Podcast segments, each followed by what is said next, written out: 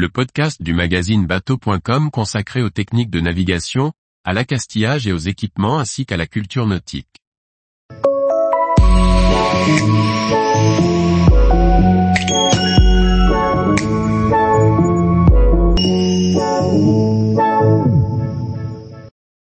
Petite philosophie du grand large, la philo abordée par la mer. Par François-Xavier Ricardou. La navigation au large ouvre souvent la porte à des réflexions. Dans Petite philosophie du grand large, Claude Obadi propose d'utiliser des situations nautiques pour expliquer des comportements philosophiques. Un ouvrage qui a toute sa place à bord. Claude Obadi est à la fois agrégé de philosophie et plaisancier expérimenté. En pratiquant la navigation au large à la voile, il a pu se rendre compte de la complémentarité entre la mer et la philosophie. Son ouvrage, Petite philosophie du grand large, s'appuie sur des situations vécues par des navigateurs pour expliquer la dimension philosophique des choix du marin. L'auteur choisit des situations de coureurs au large très connues.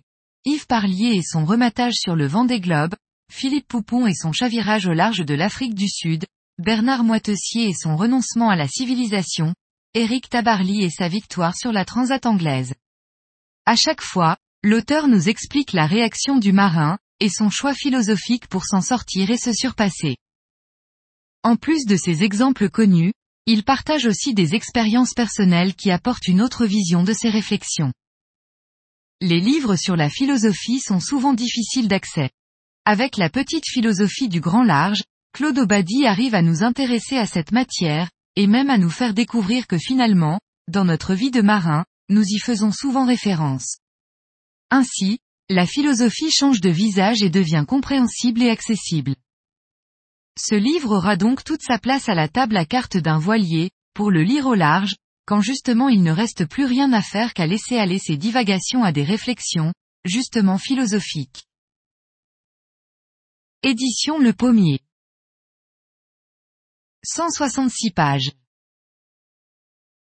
12 par 19 cm. 16 euros. Tous les jours, retrouvez l'actualité nautique sur le site bateau.com.